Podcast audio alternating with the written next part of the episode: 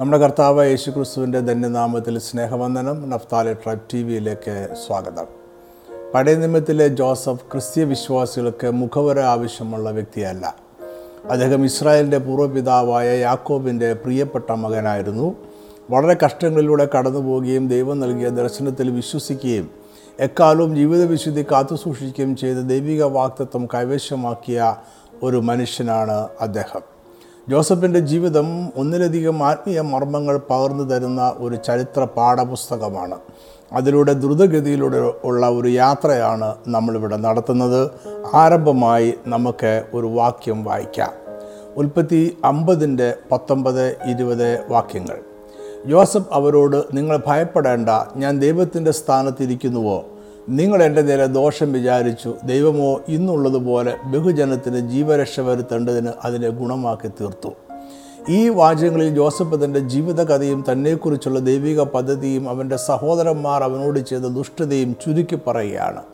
പഴയത്തിലെ പല വിശുദ്ധന്മാരും സംഭവങ്ങളും ഇന്നത്തെ ക്രിസ്തീയ വിശ്വാസിയുടെയും ക്രിസ്തീയ ജീവിതത്തിന്റെയും നിഴലാണ്. അബ്രഹാമും യാക്കോവും മോശയും യോശുവയും ഇത്തരത്തിലുള്ള നിഴലുകളാണ് മരുഭൂമിയും കനാദേശവും ക്രിസ്തീയ ജീവിതത്തിന്റെ നിഴലുകളാണ് ഈ ഗണത്തിൽപ്പെടുന്ന ഒരു വ്യക്തിയാണ് ജോസഫും. എക്കാലത്തെയും ക്രിസ്തീയ വിശ്വാസികൾ പാലിക്കേണ്ടുന്ന വിശ്വാസവും പ്രത്യാശയും സഹിഷ്ണുതയും താഴ്മയും ജീവിത വിശുദ്ധിയും ജോസഫ് നമ്മളോട് പറയുന്നു. ജോസഫ് എക്കാലത്തെയും രക്ഷിക്കപ്പെട്ട വേർപെട്ട ജീവിതം നയിക്കുന്ന സ്വർഗീയമായ ഒരു നഗരത്തിനെ കാത്ത് ജീവിക്കുന്ന എല്ലാ ക്രിസ്ത്യ വിശ്വാസികളുടെയും നിഴലാണ്.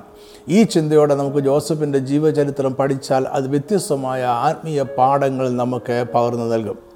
ജോസഫിന്റെ ജനനത്തെക്കുറിച്ച് പറയുന്നത് ഉൽപ്പത്തി മുപ്പതിലാണ്. യാക്കോബിന്റെ ഭാര്യ റാഹേലിന്റെ ആദ്യ പുത്രനാണ് ജോസഫ്.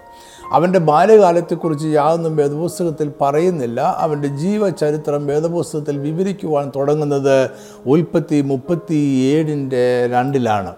ജോസഫിന് പതിനേഴ് വയസ്സായപ്പോൾ അവൻ തന്റെ സഹോദരന്മാരുടെ കൂടെ ആടുകളെ മേയിച്ചുകൊണ്ടൊരു ബാലനായ തന്റെ അപ്പന്റെ ഭാര്യമാരായ ബിൽഹയുടെയും സിൽപ്പയുടെയും പുത്രന്മാരുടെ കൂടെ ഇരുന്നു. അവരെക്കുറിച്ചുള്ള ദുശ്രുതി ജോസഫ് അപ്പനോട് വന്ന് പറഞ്ഞു.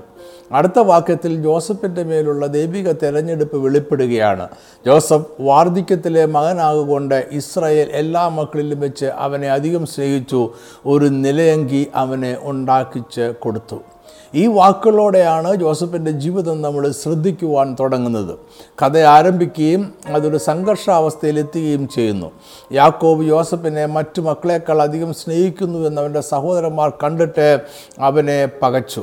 അവനോട് സമാധാനമായി സംസാരിപ്പാൻ അവർക്ക് കഴിഞ്ഞില്ല. ഇത് ജോസഫിന്റെ ജീവിതത്തിലെ കഷ്ടതയുടെ ഒരു നീണ്ട കാലഘട്ടത്തിന്റെ ആരംഭമായിരുന്നു. ജോസഫിന്റെ ചരിത്രം ആരംഭിക്കുന്നത് വെറുപ്പിന്റെ അന്തരീക്ഷത്തിലാണ് എങ്കിലും അവന്റെ കഥ അവസാനിക്കുന്നത് ജയത്തോടെയാണ്. അതായത് ജോസഫ് പറഞ്ഞതുപോലെ അവന്റെ സഹോദരങ്ങൾ അവന് ദോഷമായത് പ്രവർത്തിച്ചു എന്നാൽ ദൈവമോ അതിനെ ഗുണമാക്കി തീർത്തു. ഇതാണ് നമ്മുടെയും ക്രിസ്തീയ ജീവിതം. കഷ്ടതയിലും പീഡനങ്ങളിലും വെറുപ്പിന്റെ അന്തരീക്ഷത്തിലും ആരംഭിച്ച് ജയോത്സവത്തോടെ അവസാനിക്കുന്നതാണ് ക്രിസ്തീയ വിശ്വാസ ജീവിതം. ജോസഫിന്റെ ജീവിതം നമ്മൾ ശ്രദ്ധിക്കുവാൻ തുടങ്ങുന്നത് അവന്റെ അപ്പനായ യാക്കോബ് അവന് മനോഹരമായ വിവിധ നിറങ്ങളിലുള്ള ഒരു ഉടുപ്പ് നൽകുന്നതിലൂടെയാണ്.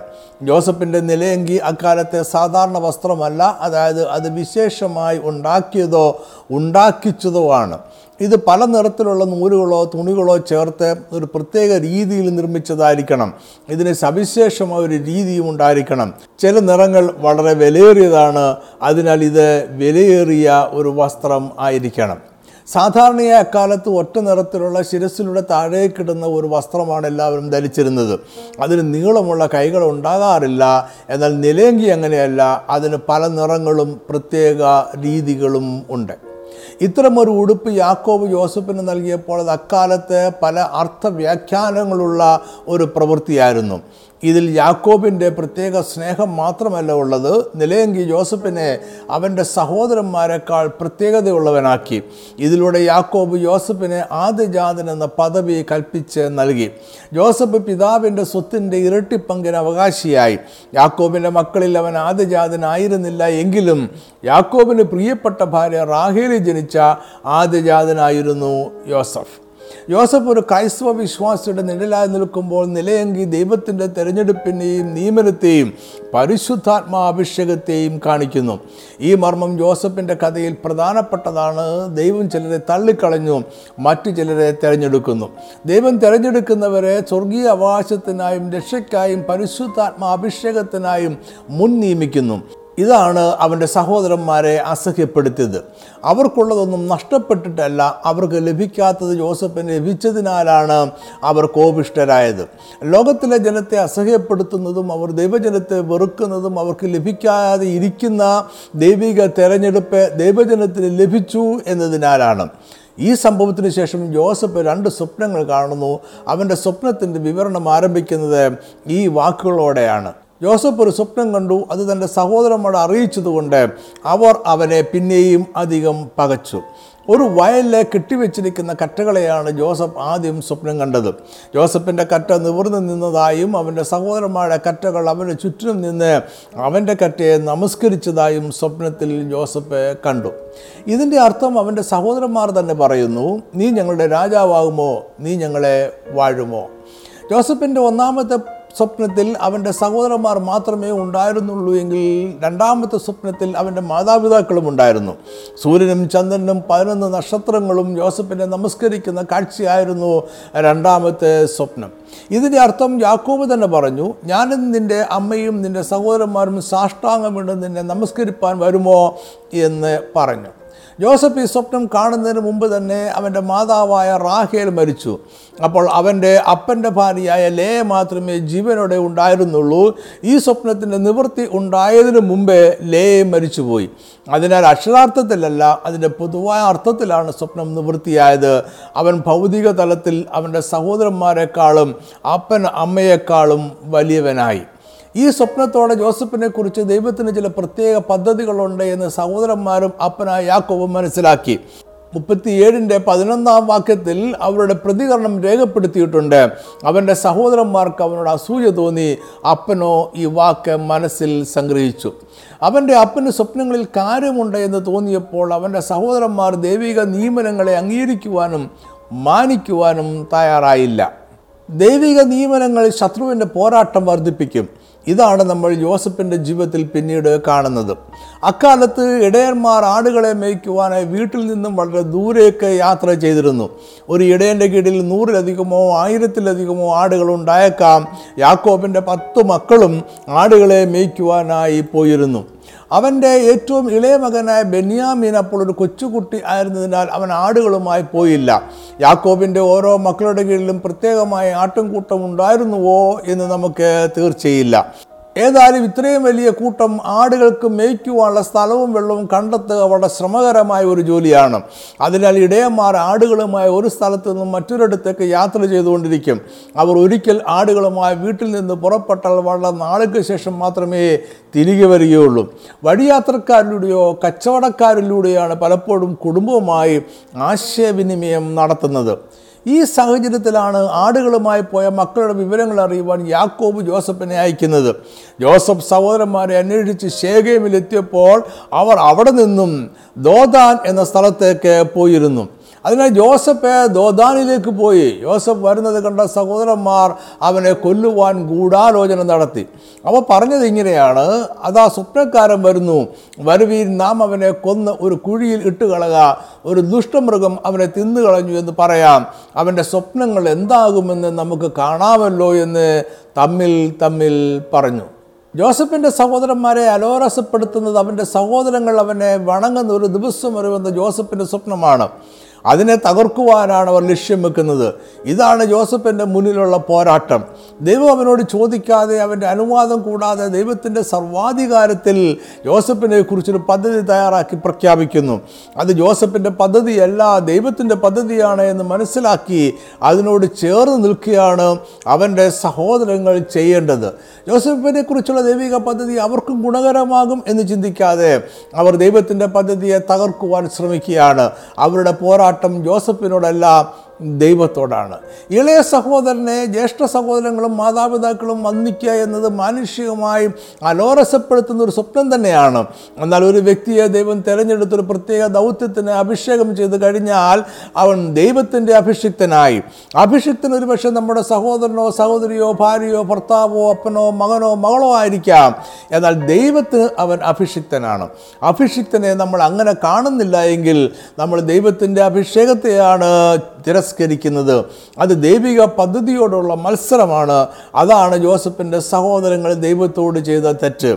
യാക്കോബാകട്ടെ ദൈവത്തിന്റെ അഭിഷേകത്തെ തിരസ്കരിച്ചില്ല. അവൻ സംശയിച്ചുവെങ്കിലും എല്ലാം ഹൃദയത്തിൽ സൂക്ഷിച്ച് വെച്ചു. ഉൽപ്പത്തി നാൽപ്പത്തി ഒന്നിന്റെ മുപ്പത്തിയെട്ടിൽ ഫറവോൻ ജോസഫിനെ കുറിച്ച് ദൈവാത്മാവുള്ള മനുഷ്യൻ എന്നാണ് പറഞ്ഞത്. അഭിഷിക്തർ ദൈവാത്മാവുള്ള മനുഷ്യരാണ്. അവർ ദൈവത്തിന് വിശേഷതയുള്ളവരാണ്. അവർ ആദ്യം ദൈവത്തിന്റെ അഭിഷിക്തരാണ്. അതിനുശേഷം മാത്രമേ അവർ നമ്മളുടെ സഹോദരങ്ങളോ മക്കളോ ജീവിത പങ്കാളിയോ ആകുന്നുള്ളൂ. ഇതൊരു വലിയ ആത്മീയ മർമ്മം ആണ്. ജോസഫിന്റെ സഹോദരന്മാർ വെള്ളമില്ലാത്തൊരു പൊട്ടക്കുഴിയിലിട്ടു. പിന്നീട് അവർ അവനെ അവിടെ നിന്നും കയറ്റി അതുവഴി പോയ ഇസ്മായിലെ കച്ചവടക്കാർക്ക് അടിമയായി വിറ്റു. അതിന് അവർക്ക് ഇരുപത് വെള്ളിക്കാശ് വിലയായി ലഭിച്ചു. ഇസ്മായിലിയർ അബ്രഹാമിന്റെ മകനായ ഇസ്മായിലിന്റെ സന്തതി പരമ്പരകളാണ്. അതായത് ഒരു രീതിയിൽ പറഞ്ഞാൽ അബ്രഹാമിന്റെ കൊച്ചുമകന്റെ മകനായ യോസഫിന്റെ സഹോദരങ്ങളാണ് ഇസ്മായേലിയർ. ഇസ്മായേലും ഇസഹാക്കും അബ്രഹാമിന്റെ പുത്രന്മാരായിരുന്നു. എന്നാൽ ഇസഹാക്ക് അബ്രഹാമിന് ദൈവം വാക്തത്വം ചെയ്ത പുത്രനും ഇസ്മായേൽ ജഡപ്രകാരം ജനിച്ച പുത്രനുമായിരുന്നു. ഈ വ്യത്യാസം വലുതാണ്. ഇസ്മായേൽ കച്ചവടക്കാരായപ്പോൾ ഇസഹാക്ക് ദൈവിക വാക്തത്വങ്ങൾ പ്രാപിച്ചു. ഇന്നത്തെ ആത്മീയ ലോകത്തിലും നമുക്ക് രണ്ട് കൂട്ടരെയും ഒരുമിച്ച് കാണാം. ഒരു കൂട്ടർ കച്ചവടക്കാരാണ്. അവർ വാക്തത്വ സന്തതികളെ അടിമകളായി വിറ്റ് ധനം സമ്പാദിക്കും. കച്ചവടക്കാർ ലക്ഷ്യം ധനസമ്പാദനം മാത്രമാണ്. ദൈവിക വാക്തത്വങ്ങളോ പദ്ധതിയോ അവർ ഗൗരവമായി കാണുന്നില്ല. ജോസഫിനെ വിറ്റ സഹോദരങ്ങളും അവനെ അടിമയായി വാങ്ങിയ സഹോദരങ്ങളും തമ്മിൽ കച്ചവടത്തിൽ വലിയ ദൂരം ഇല്ല. ജോസഫിനെ ഇസ്മായിലെ കച്ചവടക്കാർക്ക് വിറ്റതിന് ശേഷം അവന്റെ സഹോദരന്മാർ ഒരു ആട്ടിൻകുട്ടിയെ കൊന്നു. ജോസഫിന്റെ മനോ മനോഹരമായ നിലയങ്കി അതിന്റെ രക്തത്തിൽ മുക്കി അത് യാക്കോബിന് കൊടുത്തയച്ചു. യാക്കോബ് രക്തത്തിൽ മുങ്ങിയ വസ്ത്രം ജോസഫിന്റെ ഇത് തന്നെ എന്ന് തിരിച്ചറിഞ്ഞു. ഇതെന്റെ മകന്റെ അങ്കി തന്നെ. ഒരു ദുഷ്ടമൃഗം അവനെ തിന്നുകളഞ്ഞു. ജോസഫിനെ പഴിച്ച് കീറിപ്പോയി എന്ന് പറഞ്ഞ് യാക്കോബ് വിലപിച്ചു. ഇവിടെ ജോസഫിന്റെ സഹോദരന്മാർ അവന്റെ മരണത്തിന് തെളിവായ ഒരു അടയാളം കൊടുത്തയച്ചു. ജോസഫിന്റെ ജ്യേഷ്ഠാവകാശവും സ്വപ്നവും ദൈവിക പദ്ധതിയും എല്ലാം തകർന്നതിന്റെ തെളിവാണ് രക്തത്തിൽ മുങ്ങിയ അവന്റെ നിലയങ്കി. ജോസഫിന്റെ ദർശനം തകർന്നു എന്ന് ശത്രുക്കൾ വെറുതെ പറയുകയല്ല അവർക്കതിന് തെളിവുകൾ ഉണ്ടായിരുന്നു. എന്നാൽ ജോസഫിന്റെ മേൽ ദൈവം പകർന്ന അഭിഷേകവും അവനെക്കുറിച്ചുള്ള ദൈവിക പദ്ധതിയും ഒരിക്കലും ഇല്ലാതെയായില്ല. ഇത് നമ്മൾ മുമ്പ് വായിച്ച ജോസഫിന്റെ വാക്കുകളിൽ കാണാം. നിങ്ങൾ എന്റെ നേരെ ദോഷം വിചാരിച്ചു ദൈവമോ അതിനെ ഗുണമാക്കി തീർത്തു. ജോസഫിനെ അടിമയായി വാങ്ങിയ ഇസ്മായിലെ കച്ചവടക്കാർ അവനെ പൊത്തീഫർ എന്ന മിസ്രൈമിലെ ഫറവോന്റെ ഉദ്യോഗസ്ഥന് അടിമയായി വിറ്റു. എന്നാൽ ദൈവം ജോസഫിനോട് കൂടെ ഉണ്ടായിരുന്നത് കൊണ്ട് അവൻ അവിടെ ഉയർച്ചയുണ്ടായി. ജോസഫ് പൊത്തിഫറിന്റെ വീട്ടിലെ ഗൃഹവിചാരകനായി. എന്നാൽ ഇവിടെയും അവന്റെ ദൈവത്തോടുള്ള വിശ്വസ്തതയും വിശുദ്ധ ജീവിതവും ചോദ്യം ചെയ്യപ്പെട്ടു. അവന് ലഭിച്ച ദൈവിക നിയോഗത്തെ അവൻ ഉപേക്ഷിക്കുമോ എന്നതായിരുന്നു അവൻ അഭിമുഖീകരിക്കേണ്ടി വന്ന പരീക്ഷ.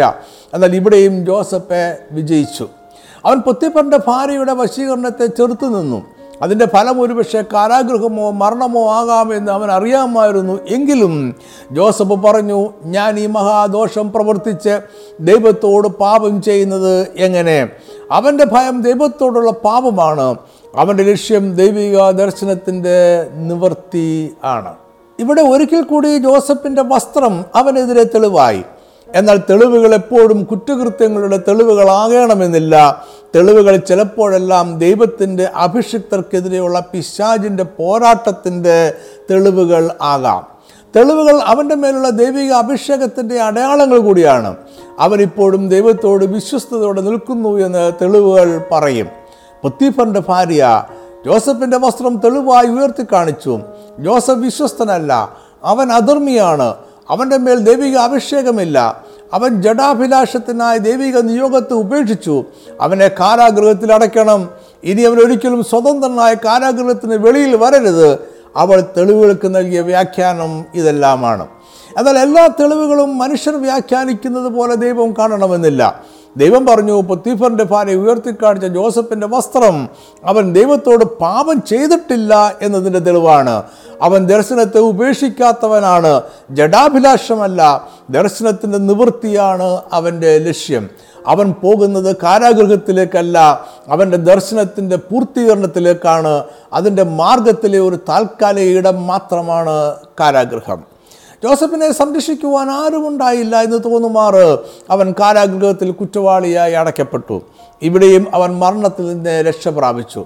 കാരാഗൃഹത്തിൽ അവൻ രണ്ട് വ്യക്തികളെ പരിചയപ്പെട്ടു. അതോടെ അവന്റെ ദർശനത്തിന്റെ നിവൃത്തിയിലേക്കുള്ള യാത്രയുടെ അവസാനത്തെ ഘട്ടത്തിലേക്ക് ജോസഫ് കടന്നു. ഈ തടവുകാർ രണ്ടുപേരും ഫറവോന്റെ വിശ്വസ്തദാസന്മാരായിരുന്നു. അവരിൽ രാജാവിന് സംശയം തോന്നിയതിനാൽ അവരെ കാരാഗൃഹത്തിൽ അടച്ചിരിക്കുകയാണ്. അവരിൽ ഒരുവൻ രാജാവിന്റെ പാനപാത്ര വാഹകന്മാരുടെ പ്രമാണിയും മറ്റൊരുവൻ അപ്പക്കാരുടെ പ്രമാണിയും ആയിരുന്നു. രാജാവിന്റെ പാനപാത്ര വാഹകൻ എന്നതും അപ്പക്കാൻ എന്നതും വളരെ ഉയർന്ന ജോലിയായിരുന്നു. രാജാവിന്റെ വിശ്വസ്തരെ മാത്രമേ ഈ സ്ഥാനങ്ങളിൽ നിയമിക്കാറുണ്ടായിരുന്നുള്ളൂ. അവർ രാജാവിന്റെ ഭക്ഷണത്തിന്റെയും പാനീയത്തിന്റെയും പൂർണ ഉത്തരവാദിത്വമുള്ളവരായിരുന്നു. രാജാവിനെ കൊല്ലുവാൻ അകത്തോ പുറത്തോ ഉള്ള ശത്രുക്കൾ വിഷം കലർത്തിയ പാനീയവും ആഹാരവും നൽകാം. അതിനാൽ വയലിലെ കൃഷി മുതൽ ഭക്ഷണം രാജാവിന്റെ അടുക്കൽ എത്തുന്നത് വരെയുള്ള എല്ലാ കാര്യങ്ങളും വളരെ സൂക്ഷ്മതയോടെ സംരക്ഷിക്കപ്പെടണം. ഇതിൽ ജോലി ചെയ്യുന്ന ഓരോരുത്തരും പ്രത്യേക നിരീക്ഷണത്തിലായിരിക്കും. അവർ രോഗികൾ ആയിരിക്കുമ്പോൾ രാജാവിന് ശുശ്രൂഷ ചെയ്യുവാൻ പാടില്ല. അവർ മുഖത്തുണ്ടാകുന്ന ഭാവമാറ്റങ്ങൾ പോലും രാജാവിന് സംശയമുണ്ടായേക്കാം ദുഃഖമോ ആകുലതയോ ക്ഷീണമോ സംശയത്തിനിടയാക്കും. ഉടൻ തന്നെ അവരെ കാരാഗ്രഹത്തിൽ അടയ്ക്കുകയോ കൊല്ലുകയോ ചെയ്യും. ഇതായിരുന്നു അന്നത്തെ രീതി. കാരണം രാജാവിന്റെ ജീവനാണ് അപകടത്തിൽ ആകുന്നത്. ഉൽപ്പത്തി നാൽപ്പതാം അധ്യായത്തിൽ ജോസഫ് ആദ്യമായ രണ്ട് സ്വപ്നങ്ങളെ വ്യാഖ്യാനിക്കുന്നത് നമ്മൾ വായിക്കുന്നു. മുമ്പ് അവൻ കനാദേശത്തായിരുന്നപ്പോൾ അവൻ കണ്ട സ്വപ്നങ്ങളെ അവനല്ല വ്യാഖ്യാനിച്ചത്. ഒരു സ്വപ്നത്തെ അവന്റെ സഹോദരങ്ങളും രണ്ടാമത്തെ സ്വപ്നത്തെ അവന്റെ അപ്പനും വ്യാഖ്യാനിച്ചു. മിശ്രം ദേശത്തിലെത്തിയ ശേഷം അവൻ സ്വപ്നം വ്യാഖ്യാനിക്കുന്നതും ആദ്യമായിട്ടാണ്. അതവൻ കാരാഗ്രഹത്തിൽ കിടക്കുമ്പോൾ ആണ്. കാരാഗ്രഹത്തിലായിരുന്ന പാനപാത്രവാഹകനും അപ്പക്കാരനും വ്യത്യസ്തങ്ങളായ രണ്ട് സ്വപ്നങ്ങൾ കണ്ടു. പാനപാത്രവാഹകൻ മൂന്ന് കൊമ്പുകളുള്ള ഒരു മുന്തിരിവള്ളി സ്വപ്നത്തിൽ കണ്ടു. അത് തളർത്തു പൂത്തു കുലകളിൽ മുന്തിരിങ്ങ പഴുത്തു. അവൻ മുന്തിരിപ്പഴം പറിച്ചു ഫറവോന്റെ പാനപാത്രത്തിൽ പിഴിഞ്ഞു. പാനപാത്രം ഫറവോന്റെ കയ്യിൽ കൊടുത്തു. ഇതായിരുന്നു അവന്റെ സ്വപ്നം. സ്വപ്നവ്യാഖ്യാനം ദൈവത്തിനുള്ളതല്ലയോ എന്ന മുഖര മുഖവരയോടെ ജോസഫ് അതിനെ വ്യാഖ്യാനിച്ചു. അവൻ പാനപാത്രവാഹനോട് പറഞ്ഞു മൂന്ന് ദിവസത്തിനകം ഭർവോ നിന്നെ കടാക്ഷിച്ച് വീണ്ടും നിന്റെ സ്ഥാനത്തെ ആക്കും. നീ പാനപാത്രവാഹകനായ മുമ്പിലത്തെ പതിവ് പോലെ ഫറവോന്റെ കയ്യിൽ പാനപാത്രം കൊടുക്കും. തന്റെ വ്യാഖ്യാനത്തിന്റെ നിവൃത്തിയിൽ ഉറപ്പുള്ളതുകൊണ്ട് ജോസഫ് അവനോടൊരു അപേക്ഷ കൂടി വെച്ചു. നീ ശുഭമായിരിക്കുമ്പോൾ എന്നെ ഓർത്തെന്നോട് ദയ ചെയ്ത് ഫറവോനെ എന്റെ വസ്തുത ബോധിപ്പിച്ച് എന്നെ ഈ വീട്ടിൽ നിന്ന് വിടുവിക്കണമേ. അപ്പക്കാരന്റെ സ്വപ്നവും അർത്ഥവും വിഭിന്നമായിരുന്നു. അവൻ തലയിൽ വെളുത്ത അപ്പമുള്ള മൂന്ന് കൊട്ട ഇരിക്കുന്നത് കണ്ടു. മൂളത്തെ കൊട്ടയിൽ ഫറവോന്റെ വക അപ്പമായിരുന്നു. പക്ഷേ പക്ഷികൾ ആ കൊട്ടയിൽ നിന്നും അപ്പത്തെ തിന്നുകളഞ്ഞു എന്ന് അവൻ സ്വപ്നം കണ്ടു. ഇതിനുള്ള യോസഫിന്റെ വ്യാഖ്യാനം കൃത്യമായിരുന്നുവെങ്കിലും ശുഭമായിരുന്നില്ല. ജോസഫ് പറഞ്ഞു മൂന്ന് ദിവസത്തിനകം ഫറവോൻ നിന്റെ തല വെട്ടി നിന്നെ ഒരു മരത്തിന്മേൽ തൂക്കും. പക്ഷികൾ നിന്റെ മാംസം തിന്നുകളയും. മൂന്നാമത്തെ ദിവസം ജോസഫ് പറഞ്ഞതുപോലെ സംഭവിച്ചു. പാനപാത്രവാഹകൻ തിരികെ അതേ ജോലിയിൽ പ്രവേശിച്ചു. അപ്പക്കാരൻ കൊല്ലപ്പെടുകയും ചെയ്തു. എന്നാൽ ശുഭകാലം വരുമ്പോൾ അവനെ ഓർക്കണമേ എന്ന ജോസഫിന്റെ അപേക്ഷ പാനപാത്രവാഹകൻ മറന്നുപോയി. അല്ലെങ്കിൽ അവനത് ഓർക്കുവാൻ കാലമായിട്ടില്ലായിരുന്നു. ജോസഫ് തുടർന്ന് രണ്ട് വർഷം കൂടി തടവറയിൽ കടന്നു. അപ്പോൾ അവന്റെ ദർശനത്തിന്റെ നിവൃത്തിയുടെ കാലമായി മിസ്രൈൻ രാജാവായ ഫറവോൻ രണ്ട് സ്വപ്നങ്ങൾ തുടർച്ചയായി കണ്ടു. ഫറവോൻ നദീതീരത്ത് നിൽക്കുകയായിരുന്നു. അപ്പോൾ രൂപഗുണവും മാംസപുഷ്ടിയുമുള്ള ഏഴ് പശുക്കൾ നദിയിൽ നിന്ന് കയറി ഞാങ്ങണയുടെ ഇടയിൽ മേഞ്ഞുകൊണ്ടിരുന്നു. എന്നാൽ അവയുടെ പിന്നാലെ നദിയിൽ നിന്നും കയറി വന്ന മെലിഞ്ഞും വിരൂപവുമായുള്ള വേറെ ഏഴ് പശുക്കൾ ആദ്യത്തെ ഏഴ് പുഷ്ടിയുള്ള പശുക്കളെ തിന്നുകളഞ്ഞു. ഏഴ് പുഷ്ടിയുള്ള പശുക്കളെ തിന്നിട്ടും അവയുടെ വയറ് നിറയുകയോ അവ പുഷ്ടിപ്പെടുകയോ ചെയ്തില്ല. ഫറവോന്റെ രണ്ടാമത്തെ സ്വപ്നം ഇങ്ങനെയായിരുന്നു. പുഷ്ടിയുള്ളതും നല്ലതുമായ ഏഴ് കതിർ ഒരു തണ്ടിൽ നിന്ന് പൊങ്ങി വന്നു. അതിനുശേഷം നേർത്തതും കരിഞ്ഞും ഇരിക്കുന്ന ഏഴ് കതിർ പൊങ്ങി വന്നു. നേർത്ത ഏഴ് കതിരുകൾ പുഷ്ടിയും മണിക്കരുത്തുമുള്ള ഏഴ് കതിരുകളെ വിഴുങ്ങിക്കളഞ്ഞു. സ്വപ്നങ്ങൾ ഫർവോനെ വല്ലാത്ത ഭാരപ്പെടുത്തി. കാരണം പൂർവപിതാക്കന്മാരോ ദേവന്മാരോ ഭാവിയിൽ സംഭവിക്കാനിരിക്കുന്ന സ്വപ്നങ്ങളിലൂടെ വെളിപ്പെടുത്തുമെന്നായിരുന്നു അവരുടെ വിശ്വാസം. രാജാവ് കാണുന്ന സ്വപ്നങ്ങൾ രാജ്യത്തെ മൊത്തമായി ബാധിക്കുന്നതാണ്. അതിന്റെ അർത്ഥം ശരിയായി മനസ്സിലാക്കാതെ അതിനൊരു പരിഹാരം കണ്ടെത്തുക സാധ്യമല്ല. അതിനാൽ സ്വപ്നങ്ങൾ വ്യാഖ്യാനിച്ചേ മതിയാകും. നിർഭാഗ്യവശാൽ ഫറവോന്റെ രാജ്യത്തിലെ മന്ത്രവാദികൾക്കും ജ്ഞാനികൾക്കും സ്വപ്നം വ്യാഖ്യാനിക്കുവാൻ കഴിഞ്ഞില്ല. ഈ അവസരത്തിൽ പാനപാത്രവാഹകൻ ജോസഫിനെ ഓർത്തു വിവരം രാജാവിനെ ധരിപ്പിച്ചു. ഉടനെ ഫറവോൻ ജോസഫിനെ വിളിപ്പിച്ചു. ജോസഫിന്റെ വ്യാഖ്യാനം അവൻ ആരംഭിക്കുന്നത് ഇങ്ങനെയാണ്. ഞാനല്ല ദൈവം തന്നെ ഫറവോന് ശുഭമായ ഒരു ഉത്തരം നൽകും. താൻ ചെയ്യുവാൻ ഭാവിക്കുന്ന ദൈവം ഫറവോനെ വെളിപ്പെടുത്തിയിരിക്കുന്നു. അതായത് സ്വപ്നത്തിന്റെ വ്യാഖ്യാനം ഫറവോന്റെ ദേവന്മാരിലല്ല യഹോവയായ ദൈവത്തിലാണുള്ളത്. സ്വപ്നത്തിൽ കണ്ട കാര്യങ്ങൾ ചെയ്യുവാൻ പോകുന്നത് മിശ്രമിലെ ദേവന്മാരല്ല യഹോവയായ ദൈവമാണ്. അവനത് പ്രവർത്തിക്കുക തന്നെ ചെയ്യും. ജോസഫിന്റെ വ്യാഖ്യാനത്തിന്റെ സംഗ്രഹം ഇതാണ്. ഫറവോൻ കണ്ട രണ്ട് സ്വപ്നങ്ങളുടെയും അർത്ഥം ഒന്ന് തന്നെയാണ്. മിശ്രീം ദേശത്ത് സുഭിക്ഷമായി ഏഴ് വർഷമുണ്ടാകും. അതിനുശേഷം ഈ സുഭിക്ഷത മറന്നു കഠിനമായ ക്ഷാമം ഏഴ് വർഷമുണ്ടാകും. ഇത് ദൈവം മാറ്റമില്ലാതെ പ്രവർത്തിക്കും. രാജ്യത്ത് സംഭവിക്കാനിരിക്കുന്ന ശുഭവും അശുഭ അശുഭകരവുമായ കാര്യങ്ങൾ മുൻകൂട്ടി പ്രവചിക്കുന്നവർ ഏറെ ബഹുമാനിക്കപ്പെടുന്ന കാലമായിരുന്നു അത്. ഓരോ രാജാവിനും മന്ത്രവാദികളുടെയും ദർശനക്കാരുടെയും ലക്ഷണവിദ്യക്കാരുടെയും ഒരു സംഘം തന്നെ ഉണ്ടായിരിക്കും. ഇവർക്ക് രാജാവിലും ഭരണത്തിലും വളരെ സ്വാധീനമുണ്ടായിരിക്കും. ഇവരിൽ അസാധാരണ പ്രതിഭയുള്ളവരെ രാജ്യത്തെ ഉന്നത അധികാരങ്ങളിൽ നിയമിക്കുക പതിവായിരുന്നു. എന്നാൽ ജോസഫ് സ്വപ്നത്തെ വ്യാഖ്യാനിക്കുക മാത്രമല്ല അനർത്ഥ ദിവസങ്ങളെ മറികടക്കുവാനുള്ള പദ്ധതിയും രാജാവിന് ഉപദേശിച്ചു കൊടുത്തു. ജോസഫ് പറഞ്ഞു വിവേകവും ജ്ഞാനവുമുള്ള ഒരുവനെ മിശ്രം ദേശത്തിന് മേലധികാരിയായി വെക്കണം. ദേശത്തിന്മേൽ വിചാരന്മാരെ ആക്കി സുഭിക്ഷതയുള്ള ഏഴ് വർഷം മിശ്രം ദേശത്തിലെ വിളവിൽ അഞ്ചിലൊന്ന് ഫറവോന്റെ അധീനതയിൽ സൂക്ഷിച്ചു വെക്കണം. എന്നാൽ ക്ഷാമം കൊണ്ട് രാജ്യം നശിക്കുകയില്ല സ്വപ്നം വ്യാഖ്യാനിക്കാനുള്ള യോസഫിന്റെ കഴിവ് മാത്രമല്ല അദ്ദേഹത്തിന് ജ്ഞാനം കൂടി ഫറവോൻ തിരിച്ചറിഞ്ഞു. അവൻ യോസഫിനെ രാജ്യത്തിലെ രണ്ടാമനായി നിയമിച്ചു. ഫറവോൻ തന്റെ കയ്യിൽ നിന്ന് മുദ്രമോതിരം ഊരി ജോസഫിന്റെ കൈക്ക് ഇട്ടു. മുദ്രമോതിരം രാജാവിന് വേണ്ടി കൽപ്പനകൾ ഇറക്കുവാനുള്ള അധികാരമാണ് അങ്ങനെ ജോസഫ് മിശ്രീം ദേശത്തിനൊക്കെ മേലധികാരിയായി. എന്നാൽ ഇത് ജോസഫിന്റെ സ്വപ്നത്തിന്റെ നിവൃത്തിയല്ല. അതിനിനിയും കാലങ്ങൾ മുന്നോട്ട് പോകേണ്ടിയിരുന്നു. ജോസഫ് പറഞ്ഞതുപോലെ സമൃദ്ധിയും ക്ഷാമവും മിശ്രൈമിലും സമീപ പ്രദേശങ്ങളിലും ഉണ്ടായി. എന്നാൽ മിശ്രൈമിൽ ധാരാളം ധാന്യം ഉണ്ടായിരുന്നു. അതിനാൽ സകലദേശക്കാരും ധാന്യം വാങ്ങുവാനും മിശ്രൈമിൽ ജോസഫിന്റെ അടുക്കൽ വന്നു. ഈ സാഹചര്യത്തിലാണ് ജോസഫിന്റെ സഹോദരന്മാർ ധാന്യം വാങ്ങുവാൻ മിശ്രൈമിൽ വരുന്നത്. അവരെ ജോസഫ് തിരിച്ചറിഞ്ഞുവെങ്കിലും അവർ അവനെ തിരിച്ചറിഞ്ഞില്ല. സഹോദരന്മാർ ജോസഫിനെ മറന്നു. അവന്റെ സ്വപ്നത്തെ മറന്നു. അവർ വർഷങ്ങൾക്ക് മുമ്പേ അവനെ അടിമയായി വിറ്റു. അവന്റെ സ്വപ്നത്തെ കൊന്നുകളഞ്ഞു എന്നവർ കരുതി. എന്നാൽ ജോസഫും അവന്റെ സ്വപ്നവും ജീവിച്ചിരിക്കുന്നു. അതിന്റെ നിവർത്തി ഉൽപ്പത്തി നാൽപ്പത്തി മൂന്നിൽ നമ്മൾ വായിക്കുന്നു. ഉൽപ്പത്തി നാൽപ്പത്തി മൂന്നിൽ ഇരുപത്തി ആറ് ജോസഫ് വീട്ടിൽ വന്നപ്പോൾ അവർ കൈവശമുള്ള കാഴ്ച അകത്തു കൊണ്ടുചെന്ന് അവന്റെ മുമ്പാകെ വെച്ച് അവനെ സാഷ്ടാംഗം നമസ്കരിച്ചു. ജോസഫ് കണ്ട ഒന്നാമത്തെ സ്വപ്നം ഇവിടെ നിവർത്തിക്കപ്പെട്ടു. അവന്റെ സഹോദരന്മാർ അവനെ വണങ്ങി. ജോസഫിന്റെ സ്വപ്ന നിമിത്തം അവനെ ദേഷിച്ച സഹോദരങ്ങൾ അതേ സ്വപ്നത്തിന്റെ നിവൃത്തി നിമിത്തം അവനെ നമസ്കരിച്ചു. ജോസഫ് അവരുടെ രാജാവായി. ചില സംഭവങ്ങൾക്ക് ശേഷം ജോസഫ് തന്നെ തന്നെ അവർക്ക് വെളിപ്പെടുത്തി. അപ്പോൾ അവൻ- പറഞ്ഞ വാചകം ശ്രദ്ധേയമാണ്. ഉൽപ്പത്തി നാൽപ്പത്തഞ്ചിന്റെ മൂന്ന് നാല്. ജോസഫ് സഹോദരന്മാരോട് ഞാൻ ജോസഫ് ആകുന്നു. നിങ്ങൾ മിശ്രൈമിലേക്ക് വിറ്റുകളഞ്ഞ നിങ്ങളുടെ സഹോദരൻ ജോസഫാകുന്നു ഞാൻ. ജോസഫ് അവന്റെ പിതാവായ യാക്കോബിനെയും അവന്റെ സഹോദരങ്ങളെയും അവരുടെ ഭാര്യമാരെയും കുഞ്ഞുകുട്ടികളെയും മിശ്രൈമിൽ കൊണ്ടുവന്നു. ഗോശേൻ ദേശത്തെ പാർപ്പിച്ചു. അപ്പോൾ യാക്കോബിന് നൂറ്റി മുപ്പത് വയസ്സായിരുന്നു. അവൻ മിശ്രൈം ദേശത്തെ പതിനേഴ് വർഷങ്ങൾ കൂടെ ജീവിച്ചിരുന്നു. നൂറ്റി നാൽപ്പത്തി ഏഴാം വയസ്സിൽ യാക്കോബ് മരിച്ചു. യാക്കോബ് മരിക്കുന്നതിന് മുമ്പ് അവൻ പന്ത്രണ്ട് മക്കളെയും അരികെ വിളിച്ച് അവരോടുള്ള അവസാനത്തെ ദൂത് പറഞ്ഞു. ഗോത്രപിതാക്കന്മാർ മരിക്കുന്നതിന് മുമ്പ് പറയുന്ന ഇത്തരം അനുഗ്രഹ പ്രഭാഷണങ്ങൾ പ്രവചനാത്മകമാണ് എന്ന് വിശ്വസിച്ചിരുന്നു. ജോസഫ് പിതാവിന്റെ അനുഗ്രഹത്തിനായി തന്റെ രണ്ട് മക്കളുമായി ചെന്നു. അവൾ ജോസഫിന്റെ രണ്ട് പുത്രന്മാരെയും യാക്കോബ് അവന്റെ സന്തതികളായി എടുത്തു. അവരെ യാക്കോബിന്റെ ഭാര്യമാരുടെ സന്തതികളെ പോലെ കണക്കാക്കി. അങ്ങനെ ജോസഫിന്റെ പുത്രന്മാരായ മനശ്ശയും എഫ്രൈമും യാക്കോബിന്റെ സന്തതികളെപ്പോലെ ഇസ്രയേലിൽ അവകാശം പ്രാപിച്ചു.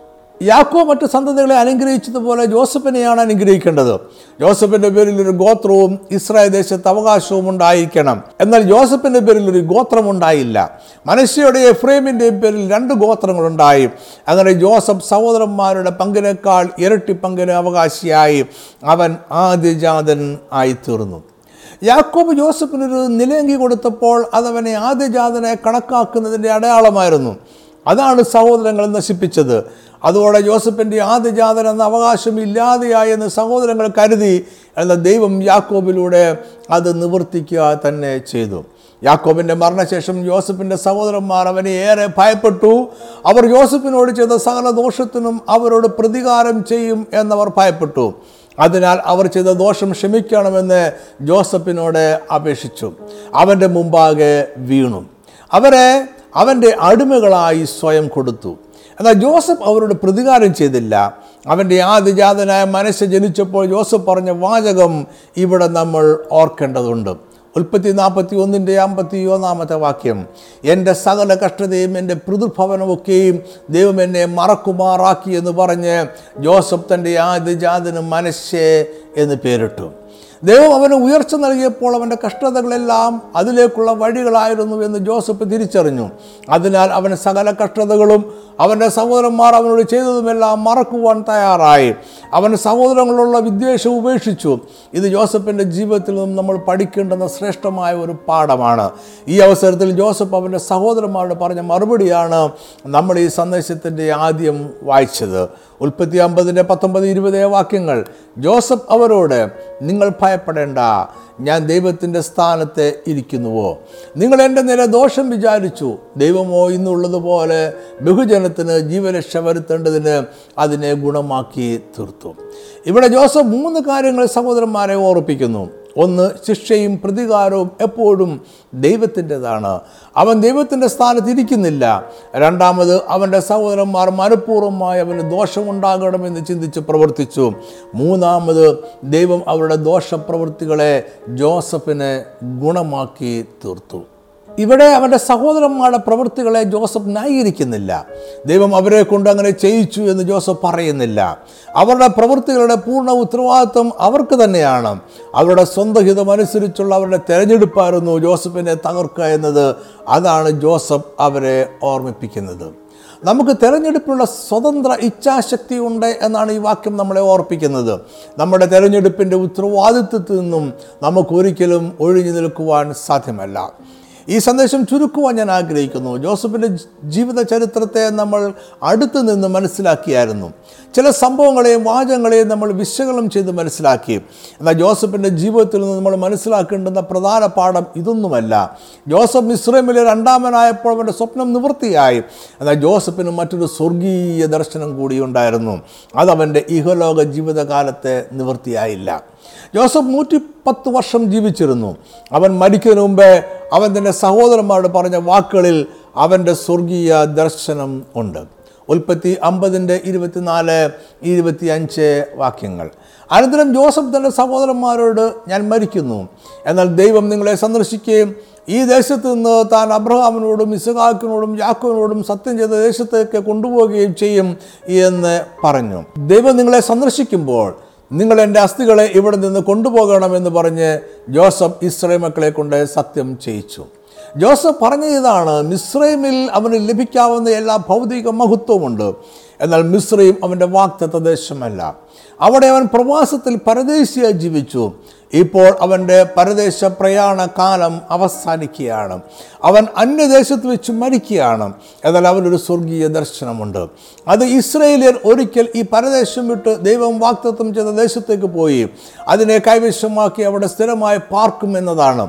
മിസ്രൈമിനെയും അവിടെ ലഭിച്ച മൗത്വത്തെയും ജോസഫ് താൽക്കാലികമായി കണ്ടു. അവന്റെ നിത്യത വാക്തത്വ ദേശത്താണ് എന്നവൻ ഏറ്റുപറഞ്ഞു. അതിനാൽ അവന്റെ ശരീരം പോലും ഇസ്രൈമിൽ അടക്കരുത്. അത് വാക്തത്വ ദേശത്ത് മാത്രമേ അടക്കം ചെയ്യാവുള്ളൂ എന്ന് ജോസഫ് ആവശ്യപ്പെട്ടു. ജോസഫിന്റെ മരണശേഷം അവന്റെ സഹോദരന്മാർ അവന്റെ ശരീരം സുഗന്ധവർഗമിട്ട് അവനെ മിസ്രൈമിൽ ഒരു ശവപ്പെട്ടിയിൽ വെച്ചു. എന്നാണ് വേദപുസ്തകത്തിൽ രേഖപ്പെടുത്തിയിരിക്കുന്നത്. ജോസഫിന് മാത്രമല്ല ഇങ്ങനൊരു സ്വർഗീയ കാഴ്ചപ്പാടുണ്ടായിരുന്നത്. അവന്റെ പിതാക്കന്മാരായ അബ്രഹാമിനും യാക്കോബിനും അവനും ഒരേ കാഴ്ചപ്പാട് തന്നെയാണ് ഉണ്ടായിരുന്നത്. അബ്രഹാമിനെക്കുറിച്ചും യാക്കോബിനെക്കുറിച്ചും എബ്രായ ലേഖനത്തിൽ നമ്മൾ വായിക്കുന്നത് ഇങ്ങനെയാണ്. എബ്രായർ പതിനൊന്നിന്റെ ഒമ്പത് പത്ത് പതിമൂന്ന് വാക്യങ്ങൾ. വിശ്വാസത്താൽ അവൻ വാക്തത്വ ദേശത്ത് ഒരു അന്യദേശത്ത് എന്നതുപോലെ ചെന്ന് വാക്തത്വത്തിന് കൂട്ടവകാശികളായി ഇസുഹാക്കിനോടും യാക്കോബിനോടും കൂടെ കൂടാരങ്ങളിൽ പാർത്തുകൊണ്ട് ദൈവം ശില്പിയായി നിർമ്മിച്ചതും അടിസ്ഥാനങ്ങളുള്ളതുമായ നഗരത്തിനായി കാത്തിരുന്നു. ഇവരെല്ലാവരും വാക്തത്വ നിവൃത്തി പ്രാപിക്കാതെ ദൂരത്ത് നിന്ന് അത് കണ്ട് അഭിവന്ദിച്ചും ഭൂമിയിൽ തങ്ങൾ അന്യരും പരദേശികളുമെന്ന് ഏറ്റുപറഞ്ഞുകൊണ്ട് വിശ്വാസത്തിൽ മരിച്ചു. ഇതാണ് ജോസഫിന്റെ ജീവിതത്തിലെ ശ്രേഷ്ഠമായ ദർശനം. ഈ ദർശനത്തിന്റെ ഭൗതികമായ നിവൃത്തി പിന്നീടുണ്ടായി. ഇസ്രായേൽ ജനം ഇസ്രൈമിൽ നിന്നും സ്വതന്ത്രരായി വാക്തദേശത്തേക്ക് പുറപ്പെട്ടപ്പോൾ അവർ ജോസഫിന്റെ അസ്ഥികളെ കൂടെ എടുത്തുകൊണ്ടുപോയി. അത് അവർ വാക്തത്വ ദേശത്തെ ഷേഖേമിൽ അടക്കം ചെയ്തു.